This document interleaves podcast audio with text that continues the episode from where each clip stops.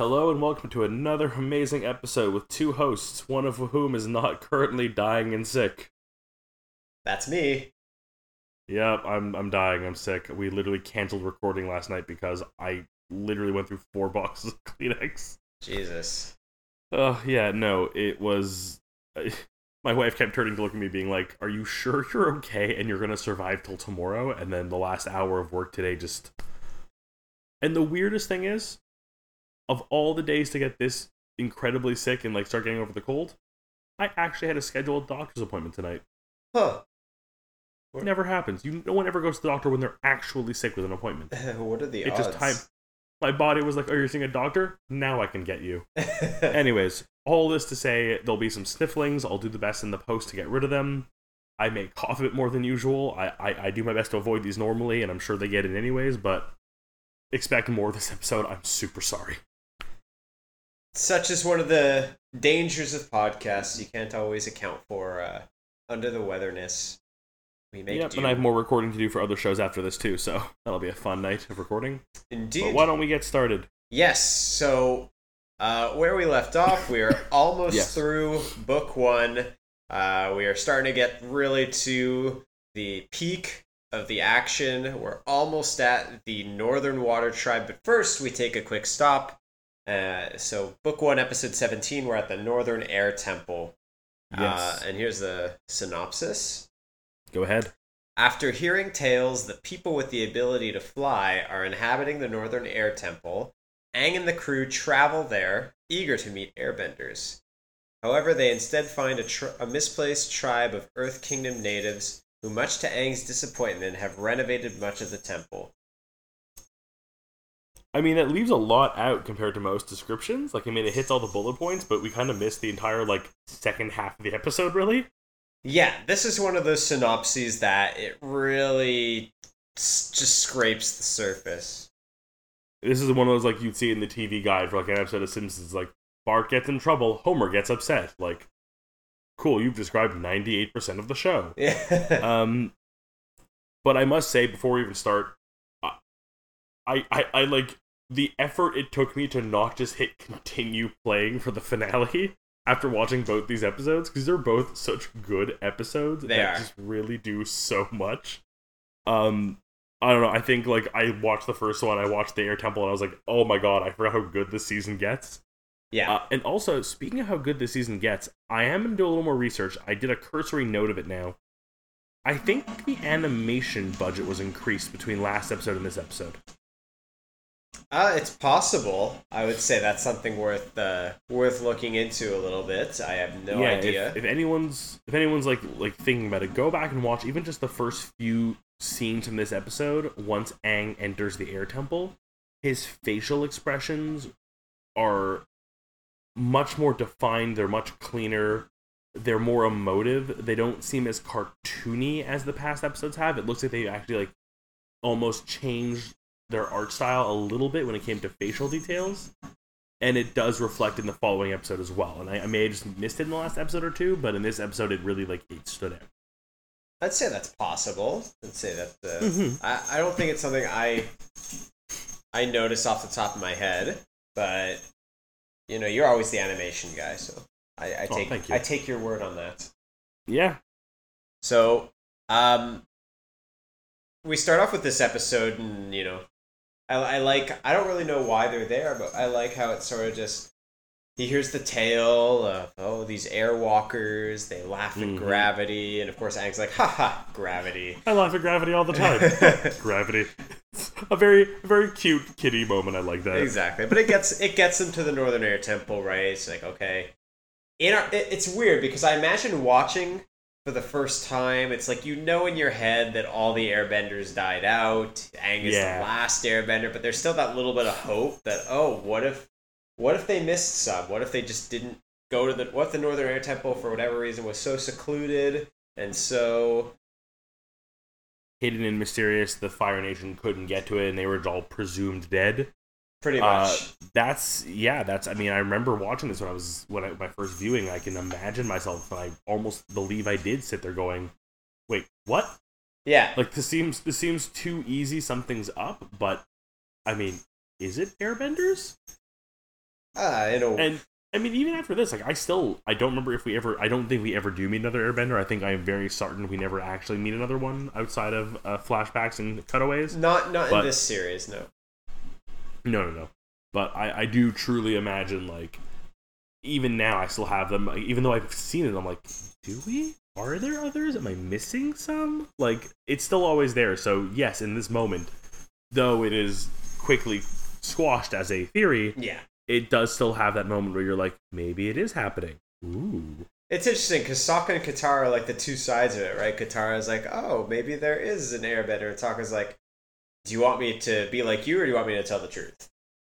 Yeah, that's a that's a that's a pressing line. That was like a ooh, that's ooh, serious boy. Don't like that, no. yeah, but I think I think he saw what happened at the Southern Air Temple, and it's like, you know, building Aang up to let Aang down again, and and we even see when he gets there and he finds out that it's not airbenders. In fact, they're well, they turn out to be refugees actually. hmm um, that converted what Aang considered to be sacred. I guess it was sacred into all this Yeah, I mean, machinery. they, they and- did they did desecrate his temple. I mean, as much as we at the end of the episode we'll get to the he he accepts the the changing and the evolution, but they did basically smash his heritage in favor of saving themselves, which ultimately is a good thing, but it hurts. I can imagine being upset by that. Yeah, that's probably very very jarring.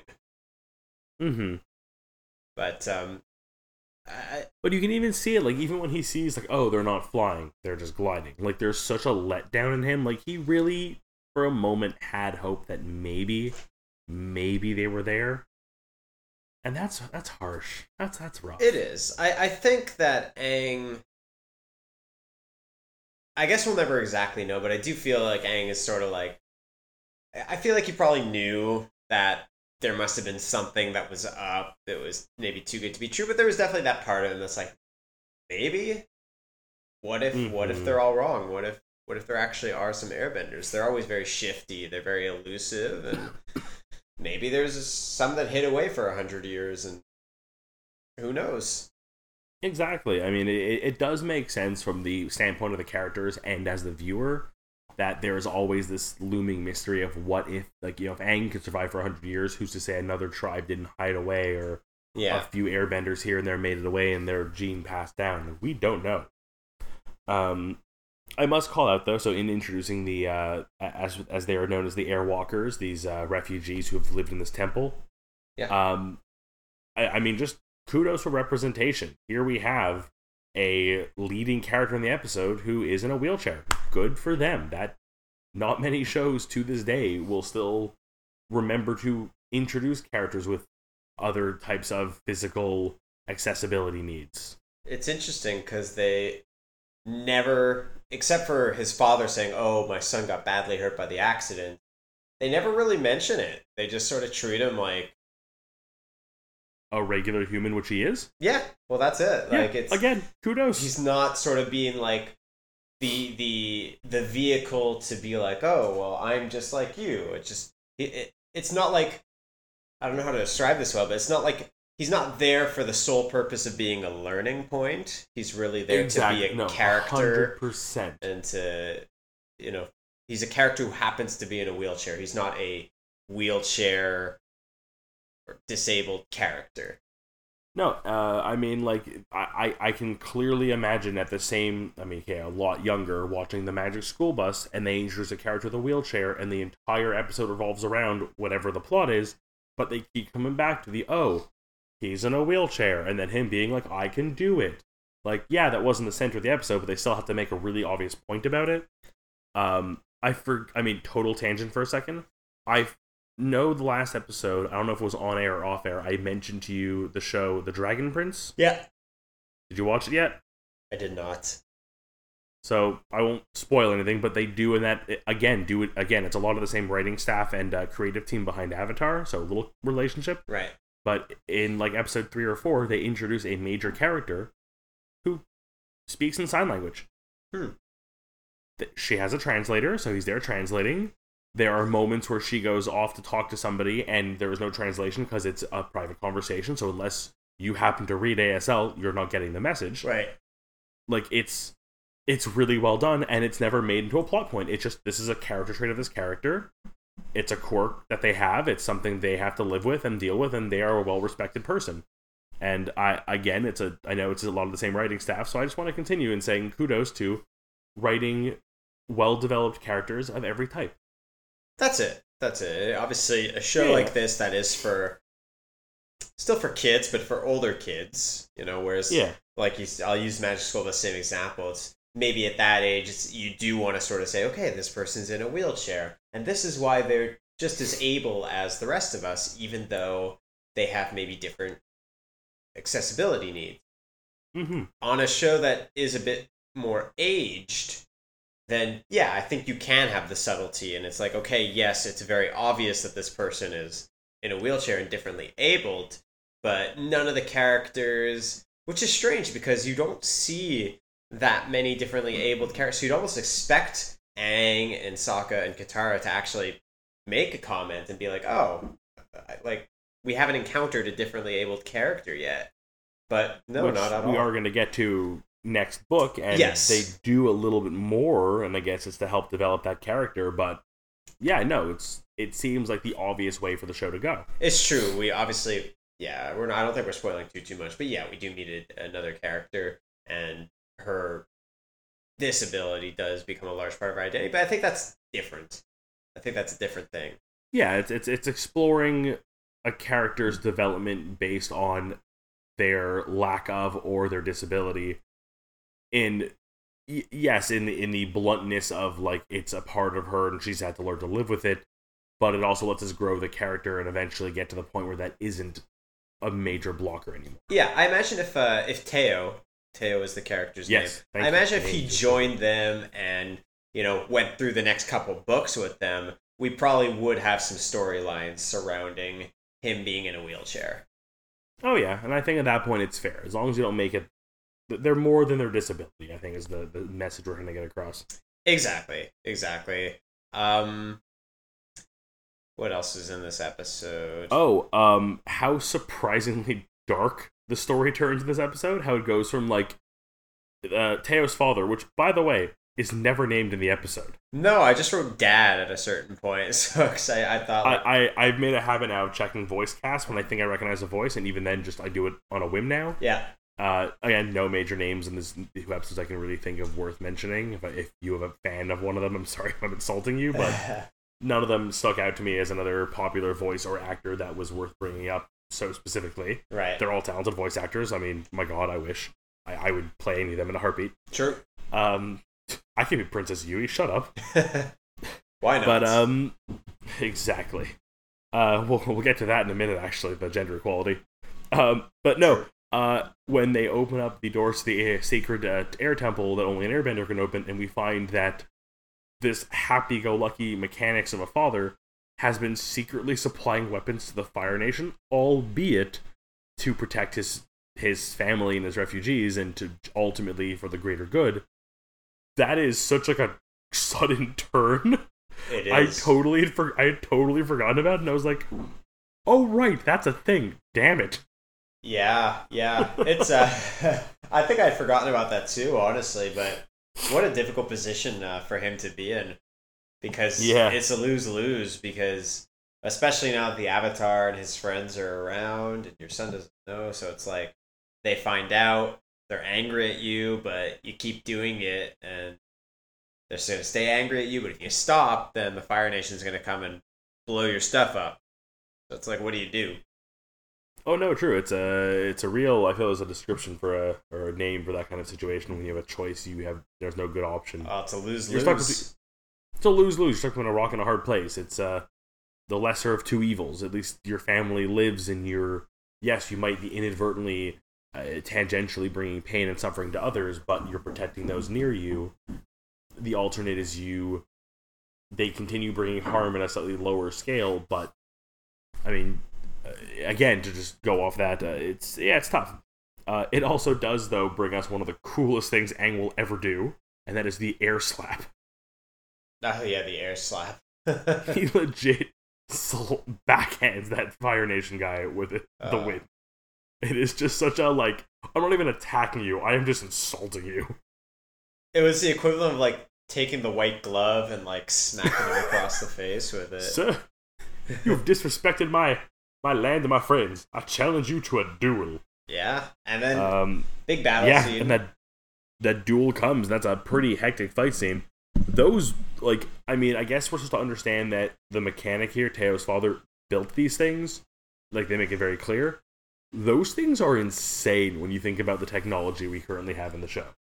I wonder if they're trying to draw not in not maybe directly, but some parallels with with Nazi Germany, just in the terms of the technological advancements and the the metal, the steel, the smoke, the just the very industrial Holding your scientists hostage against their will, making them build you weapons. Yeah, that's a lot of parallels, buddy.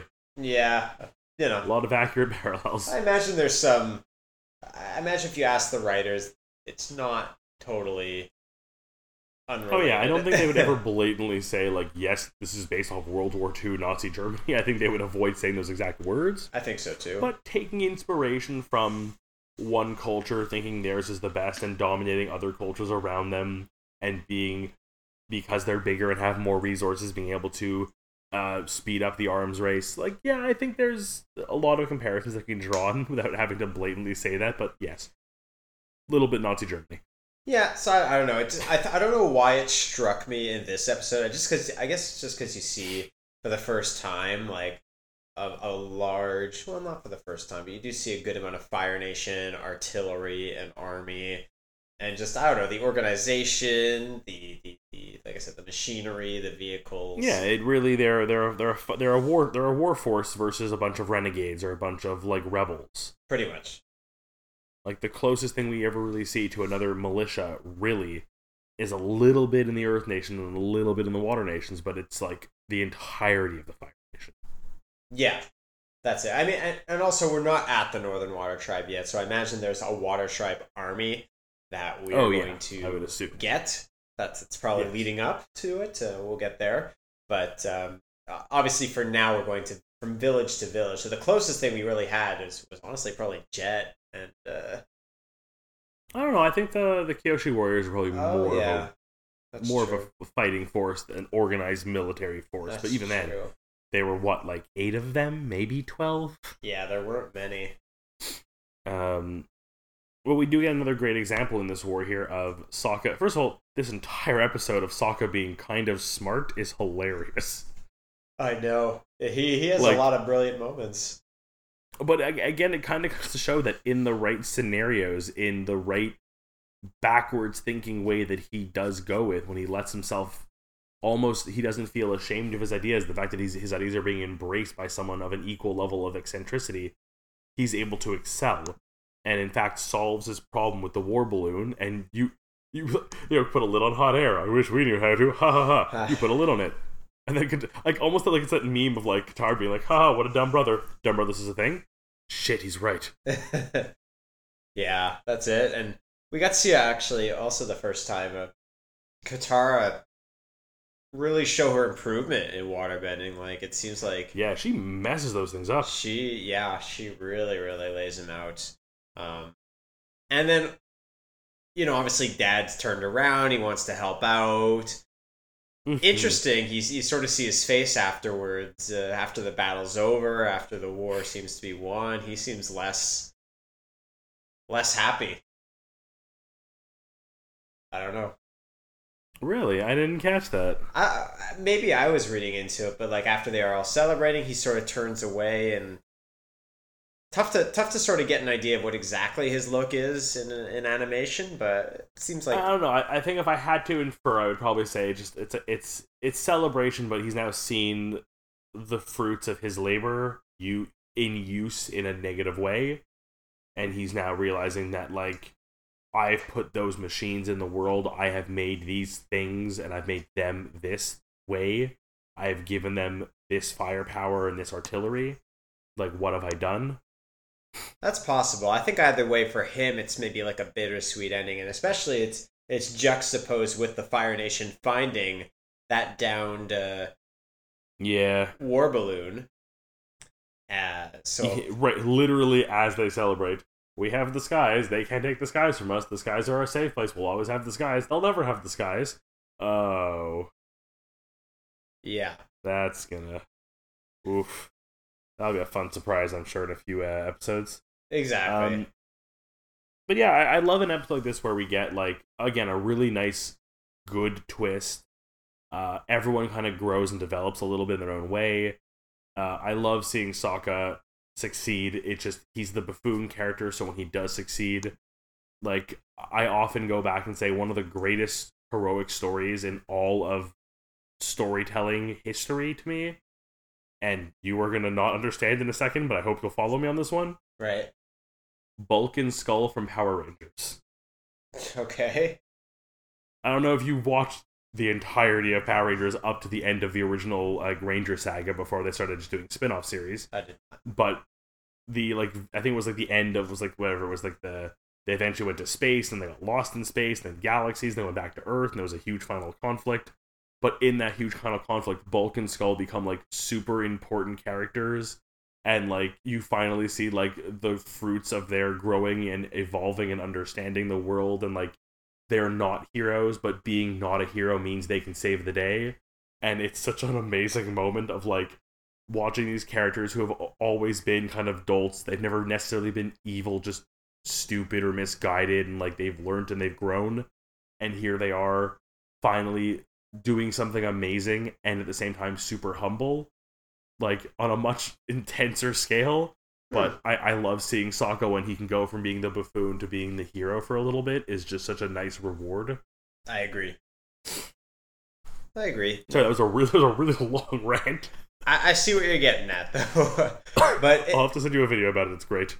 Yeah, definitely. But I think this episode is nice because it starts sort of the slow ramp up. We know we're going towards a final battle. This is sort of the Yeah. last. They're at the Northern Air Temple, so it's the last stop, most, you know, pretty much before the Northern Water Tribe. We know that the Fire Nation is assembling forces.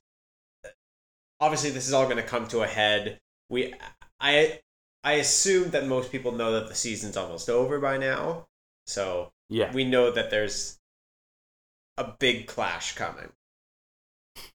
And Mhm. it doesn't take a genius to figure out that that is going to happen at the Northern Water Tribe, which is where we are going in the next episode.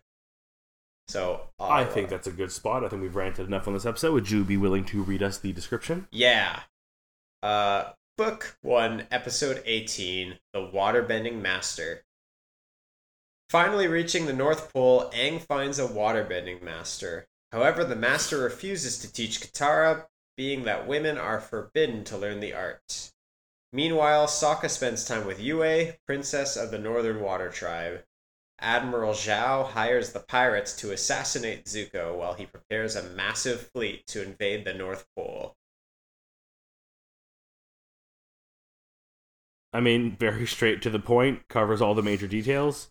Um, I would just like to point out that they have now completed a journey of over 20,000 kilometers from pole to pole, by the way. Yeah, they pretty much went from one side of the world to the other. They, they, they have literally, if you take their start, if you take this episode and the first episode, you have an Earth sandwich. yeah. it, They, they've, again, how close were they actually to the physical South or North Pole? Who knows? But I'm willing to give them benefit of the doubt on this one, given I'm sure they took some, it wasn't a straight line all the way through, clearly. yeah, I also don't know the Um, exact geography of the world of Avatar. Yeah, but I can I can assume it's a round globe and the North and South Pole are opposite each other, which is and I assume it's roughly the size of Earth. I'll just give it that benefit of the doubt as well. All right. Sure, it could be it could be smaller. I didn't think about that. Damn it. I feel like it's smaller, but who knows? Hmm. I don't. I don't know if it's ever really confirmed or someone. Someone might be able to correct us on this one. I'm sure someone's figured out like the exact size of one of the cities and that city's relativeness to the landmass because of the map they always show in the background. And you can figure out that from this point to this point would be this many kilometers, and thus if it was a perfect globe, it would be this. I'm sure, I guarantee you the math can be done and has been done. For sure. If you know If- this answer, please let us know. Please i'd love to know I'm, i'll google it but i'm not going to go much more than that um I have so many notes for this episode. Oh my god, there is so much to talk about so quickly. Yeah, this this definitely picks up. Um, finally, we're at the Northern Water Tribe, where really I think this is the first, besides Omashu, this is really the first semblance of a of a larger city. Besides Mhm. small town, small town, small town. Got a very Venice like vibe, just going Yeah, through. all the bridges. Ooh. Yeah, with the bridges and the canals. But And but just I love the construction. It's all like this one continuous flowing like mountain of ice that's been carved down almost. it's really cool. No, it's Yeah, really the way they like done. open the way they open the locks with just multiple water benders on mass in unison is just so cool. It's no, I really, really love the animation here. I like uh I love the construction. Um I like that immediately that our our heroes are greeted like they couldn't find the Northern Water Tribe, and so they sent like the Northern Water Tribe sent out like a party to to go and find Well, them and bring capture them back. them. Kind of, they kind of capture Appa at first, then they realize who it is and take him with them. True. I guess you can never Um, be too careful. Something else I've always like I kind of it, it hit me in this episode. And I, it's it's a weird like it's an animation thing I know, but like they have been wearing the same outfits from tropical island to literally the North Pole. True. Like if they're like either if Sokka and Katara's clothes are warm enough for the North Pole, how are they surviving anywhere else? And if Aang is able to survive like super nice warm weather, how is he surviving here and not freezing to death? Just a weird observation because like I feel like the North Pole is cold. I imagine the North Pole is cold, hence why Sokka and Katara are wearing what they're wearing, and why Yeah. everyone in that Northern Water Tribe is wearing the same thing. I mean, Princess Yue's bundled up like there's no tomorrow. Yes, Like that's a parka and a half she's wearing.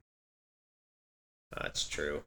Um, Um, anyways, enough of my weird inability to suspend disbelief when it comes to character design in a show for children. Um, but it's it's an amazing journey, and it's amazing to see where they've gotten. And uh, again, there's just so much so fast. Um, sticking to the Water Nation side of things, we get the introduction to Princess Yue, and immediately the flirting with Sokka is adorable on both their sides. yeah, you know, you get your typical teenage awkwardness and Sokka being a bit of a dork, being a little nervous. Go go out for an activity, an activity. Uh, Yup. an activity. You know, I'm somewhat of a prince myself. Just- but I love how it's like it's he can be a dork. She laughs. It doesn't have to be like a huge thing. It's just it's cute. It's innocent. It's adorable. I mean, it, it's a good bit of humanity to show, like, yeah, this is the party that's more or less responsible for saving the world, but they're still like teenagers. Teenagers. So, you know, Sokka doing a little bit of, of flexing on uh, on Yue and trying to show off, being being a typical 16, 15 year old boy. Yeah. And then we go from that adorableness to gender inequality, the show. Yeah, so where we Master, learn that Master Pakku's Master, kind of a dick. Pakku. Yeah. Yeah, no, he is a serious jerk. And again, to his credit, this is our classic. He's wrong. He learns a lesson. Men and women can be treated equally, and customs can change. Again, we'll dig more in, but at first, major jerk. Yeah, he's definitely presented as like sort of a cranky, cranky old man. Um, hmm But I wonder how much of that he's a product of his environment. It seems like the Northern Water Tribe is very, very set in traditions. Like when Princess Yue comes out, oh, it's her 16th birthday. She is of marriage, Of marrying age. marrying age, and Yeah. you know, men have to learn fighting, women have to learn healing, and and it seems there's a lot of custom and a lot of dated customs in the Northern Water Tribe that maybe aren't there in the Southern Water Tribe, and and of course the rest of the world. Um, so I think I don't know how much of that Master Pakku has influenced himself, or if he is a not a victim, but if he is a, a product of a that. byproduct. Yeah. Of, no, I, I think that's I think that's a fair point to take. As much as I don't want to ever excuse someone's actions just No. because of their environment, it, it does at least make sense that someone who grew up in an environment when this is where this is how things are are kind of stuck in the way. And again, the fact that by the end of the episode he clearly makes the change and understands, No, I, I, I think is a good character development as much as a character flaw that is resolved. It's it's a good way to do it. It doesn't make him feel like a villain. It just makes him feel like an uncultured jerk, and he eventually learns to respect women. That's it. I think I I definitely didn't want to say, okay, no, this is the explanation. He's off the hook. Uh, obviously. Oh yeah, no, no, types I know, I, yeah, yeah, these types of um, cultural cultural laws are only valid within the context that they exist in, and and obviously. I mean, I don't know what it was like before, but obviously now that context is no longer relevant, and that's why those types of gendered roles need to change or need to be done away with completely. And so, the agreed. you know, obviously a lot a big arc in this story was getting uh, getting Katara to be trained by Master Pakku, and Mhm. comes out in a weird way because it turns out what Katara's grandmother was betrothed to Master Pakku like seventy years ago. Yep, Grand Grand Grand Kana. By the way, we Yes, finally get her name. Kana. She bailed. Uh, we don't really Yeah. know why she bailed, but of course Katara says it at the end. Well, sort of says like, "Oh well, you know, she didn't want to follow the customs of the tribe. She believed it was dated. She believed it was unfair, and so she left. And so I think, yeah, that that's a parallel for you know rules or, or, or traditions are only as valid as the time they exist in and if the time Mhm. is no longer calling for them or needing them then maybe it's time for You need to adapt. You need to grow. You need to evolve. And I think it almost, again, weirdly, ties into the previous episode. The air temple had to grow and evolve to fit these refugees and give them a safe place to work and grow and evolve and live. It, yeah, that's it. It's interesting is that is sort of whole development of time and the development of, of change.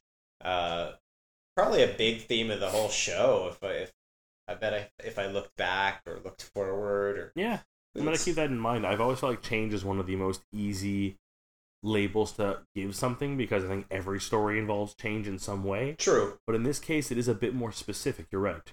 Yeah, it's just an environment, social, cultural change. It's just uh, yeah, obviously Aang being sort of the the the driver of that, being alive a hundred years ago, but freezed, and then now he's back. So I think a lot of it is seen through Aang, but even Mhm. just you know the world's changed, and some people refuse to, some people have trouble dealing with it. And yeah, so I think a lot of this how how characters in the show react to things changing or how they react to the environment around them changing. Uh, I obviously I'm sort of just discovering this now, so my thoughts are Yeah, that's part of. I, that's why I like this retrospective. It's a it's a good way to go back and re reevaluate things we may have not noticed the first time around. Yeah. Um, I guess Want to jump over to Zuko's story for a little bit because that one gets pretty ramped up. It does. I'm pretty biased. I'm always a little more excited when Zuko's in an episode. Last episode was great, but it didn't have enough Zuko for me. Um, No, and again, he's a great character. I love him. I mean, hey, more Zuko means more Iroh, which means I'm happy. Yes, so we get to start with Music Night on the ship, the much alluded to Music Night. Yes. Um, so that was great, and yeah, you're right. It ramps up to eleven. Like Zhao hires the pirates to kill Zuko. oh yeah, it's not even like oh, like take out his ship. Oh, it's not like you know kidnap him. Oh, not threaten him. No, no, blow up his ship. I want him dead. yeah, Like that is murder. yeah. Like even in the synopsis is a assassinate. Like, Yeah, like ooh. As, as much as I don't think the show has really been like coy about death, it, like again with the finding the skeleton of the in the air temple, like the show is not like shy about like understanding that death is a real thing in this world. That's a pretty heavy like. I'm gonna hire some people to blatantly kill somebody. Yeah, I think this is the first time the show comes out and says, well, like at least to a known character. Like there's times where it's Mhm. like, okay, Jet, you're gonna blow up a dam and, and kill everyone.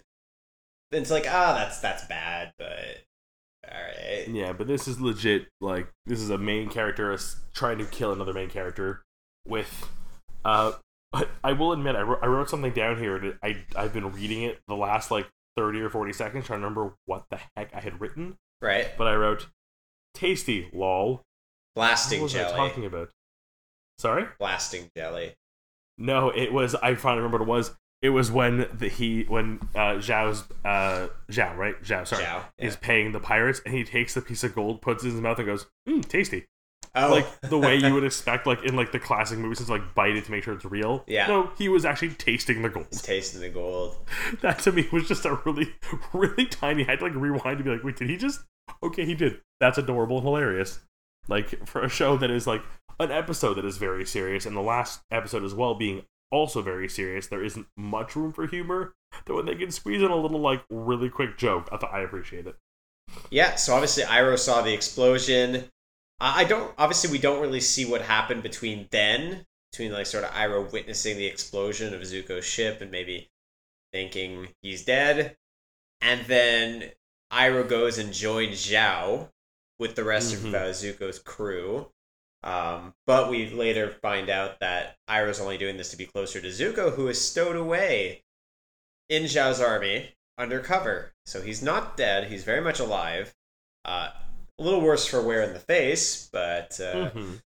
somehow he's alive. Somehow Iroh knows that he is alive, and now they're together and they're joining On a secret fleet. Avatar mission. Yes, they're on a secret Avatar mission while being part of a bigger mission to destroy the Northern Air Temp, uh, the Northern Air Temple, Northern Water Tribe, and capture the Avatar. But then they're going to capture the Avatar, so it's uh, all the three big players are coming together, pretty much. Yep.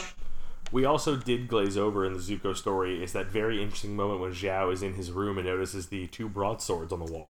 Yes, that's true. He definitely remembers the Blue Spirit. Um, I like how how the Blue Spirit they've already sort of he's already become a bit of a legend because Iroh's like, yeah, I've heard about it. I don't, think, he's, real. and I feel like Iroh just being Iroh, he probably knows who it is just because. Oh yeah, I no, assume, I have no doubt. Iroh was like, yeah, I know. I'm just protecting my uh, my uh, my nephew. Exactly. Exactly.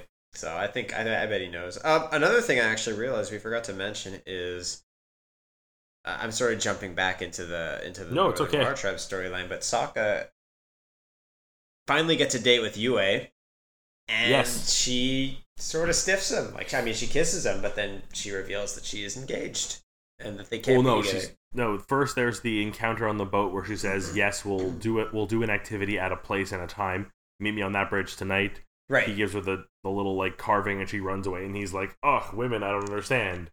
And then in his attempt to empathize with her later, she reveals, "No, no, no. The reason I can't be with you because I like you is because I'm engaged." So like, what? Yeah. So But there's yes, but overall, that entire little mini story arc is very like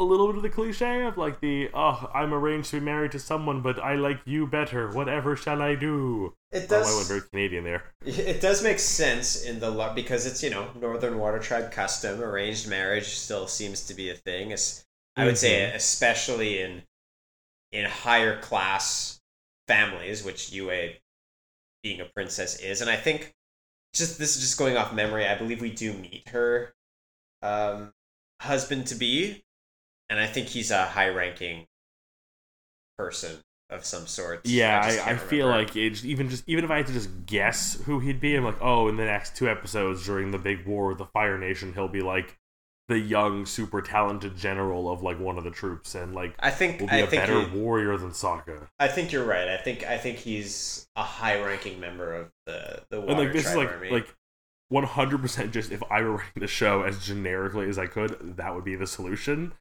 And it's unfortunate that's the route they take, but given how many stories they have to cram into these last this and the next two episodes, their story being a little more generic, especially the the way their story ends, I think is okay. I think they get a pass. Yeah, I think they get a Yeah, pass. on I also love in my notes. I, I have like literally I have a note of Gram Gram Kana, the mystery. The note about uh, them trying to kill Zuko. And my next note, never mind, short mystery. oh, like, God. oh, okay, this is like a big like multi-episode thing. Literally four scenes later, we have the most amazing fight scene, I think, to date in the show. Yeah, we get some great water bending. Oh man, the friggin' frozen disc slow mo Neo dodge the reflection of the glass, like that's cool. I think you could see the exact moment when Master Pakku is like, "Oh shit, this." uh Yeah, like oh, I gotta stop being a baby about this and actually fight her to win. And like just seeing like the even just the, the evolution of Katara's like animation as she's getting more worn out and more like desperate and more like digging in, like the hair getting loose, like Yeah. the heavier breathing, the like almost like arching her back and shoulders. Like it it it's really good animation, but it is intense and it is gorgeous. I'm really glad that they had her technically lose the fight. Yeah, I think it would have been a little too like, come on, really? If she Yeah. had beaten him, and I think her losing, but her showing the resilience and always getting back up and always being willing to fight. I think that proved just as much of the point that the show writers were going for as if she were to win the fight, which would also be like, okay, no, that makes no sense. She's when we first met her, she was a good but novice waterbender, and this guy's been a master for 60 years. It wouldn't make sense. Um, Yeah. So I'm glad that they had her lose uh, because I still think it accomplished what the writers wanted to accomplish. Yeah, and I mean, there's part of me that looks at the the final resolution of him realizing the necklace belongs to Kana, and this is Kana's granddaughter, and she left the Water Tribe and went to the South because she couldn't handle their traditions.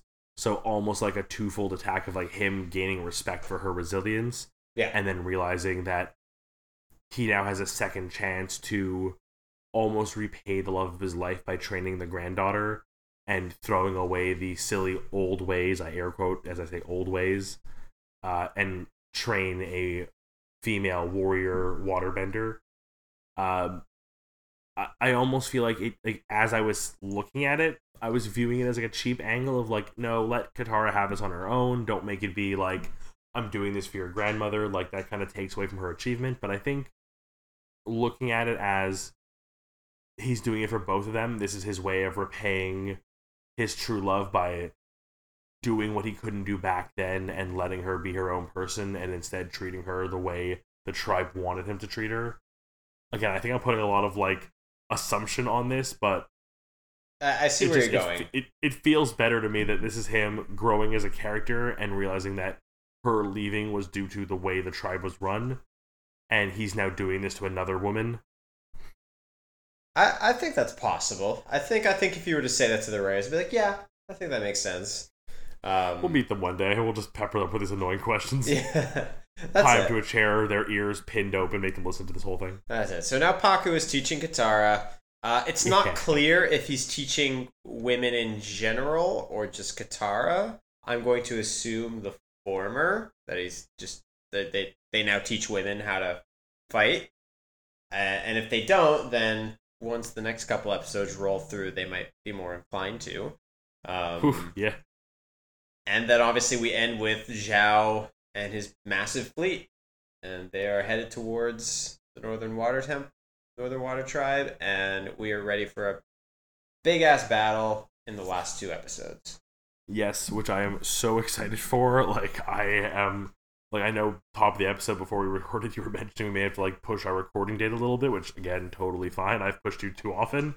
Uh but like I am so like ready to watch these episodes. yeah, I may even like watch them once and then a second time with com like with notes so I don't have to like stop and note. hmm Do a double viewing. Ooh, scary. Double the work for my own fun. How dare I watch a TV show meant for children for entertainment? Gasp. That'll be good. Um, I feel like there's not much more to say. These are just two really solid episodes. Again, as you said, we're ramping up to a finale. yeah, It, this is this is where you stop pulling punches and you start throwing in your A game, and it shows. yep. Like uh, again, I think if we look back at this entire season, I think we called out like three episodes like really skippable filler. I think. uh yeah, there's, there's two or three that we said eh, you could. I remember skip. saying it for the Great Divide. I remember saying it for uh, the Miss Wu episode. Yeah, I feel like there was. I feel like there might have been one more that I'm trying to. yeah, like I'm even thinking like I'm going through the especially again we're so spread out our listenings and our recordings and our watchings that it's like I'm sure I'm missing an episode here and there, but then we do two at a time, so it's hard to think of like the two episodes apart from each other. But like I'm sure there's one more either bef- like early, early, early, or like one more late one where maybe we're like eh. But anyways, like the fact that we're having trouble to remember in a what is this a 20 episode season? We're on episode Yeah. I lost track of numbers. How do numbers work? No, you're right. It's How a is- how is 20 numbers? episode season. I think those are Yeah, the only two, honestly, that, that I Yeah. would consider. I mean, that's 10%. 90% of your show is so good that even when the episodes are literally filler, I can't think of skipping them because they are that well done. Yeah. Like, that is impressive. That is good work, good showmanship. I mean, I know it's calling the shot early because we still have two episodes left, but I know how good the finale is and I know how good the show gets. yeah. Eh, you know what? If ever this gets back to anyone involved with the show in any way, shape, or form, you did amazing work. Thank you. Very excited for the live action series in two years. I am. I really am. G- seeing what that team has done with the Dragon Prince, which I'm still going to encourage you when, again, I know life, when time permits, Yes. um, is a very fun watch. One of my other co- uh, friends has just finished watching it, and she is just so amped for uh, the next, like, the next season. They did that thing, too, where, like, the opening of the show kind of does, like, a explains the history of magic and the six uh six or yeah six elements hmm uh, and then the first eight, the first nine episode season is the first element. So we're hoping there'll be five more seasons, one for each element. So we'll get like a good chunk of story. Right on. But uh, it's kind of a fun, like it's a, almost a nod back to Avatar of like the opening almost feels like an extended version of the Avatar opening where it names each of the elements and what their power is and where they come from. And then we have the first season is all based on the first element. Oh, nice. Well, So it is harkens back nicely. cool. Anyways. I'll check it out. I am gonna go chug some Nyquil. Yes. I'm gonna I'm gonna practice practice sleep bending because oh my god, this cold is killing me. Well, Um, uh, I, I'm trying to think how we normally end the show. We say our Twitter handles. Mine is at Boxless Thought, and yours is at at Ryan W. doing like weird monster hands. Like I'm making weird shapes with my hands as if I were like a robot who can't move. Um, because I'm just feeling like a robot who can't move. There. Um, as usual, reach out to us on Twitter or any other social media you find us on and let us know your thoughts and opinions. We'd like to add in your notes to episodes. Have we missed anything? Do you disagree? Did we Yeah. miss something valid? Do you know the exact distance from the North Pole to the South Pole in their universe? I mean, I would love to find out. I'm like, I'm picturing that subreddit. They did the math. Someone's gonna post this there, and I'll be so excited. send us send us your info, please. Yes, fill us in, my my little earbenders. Aw. Still, still so unashamedly proud of that stupid name. I'm gonna want a T-shirt eventually. Have a good night, everybody. Good night. If you're sick, get better. Have some chicken soup and Nyquil. And if you're not Mm. sick, avoid me. Don't get sick. Good idea.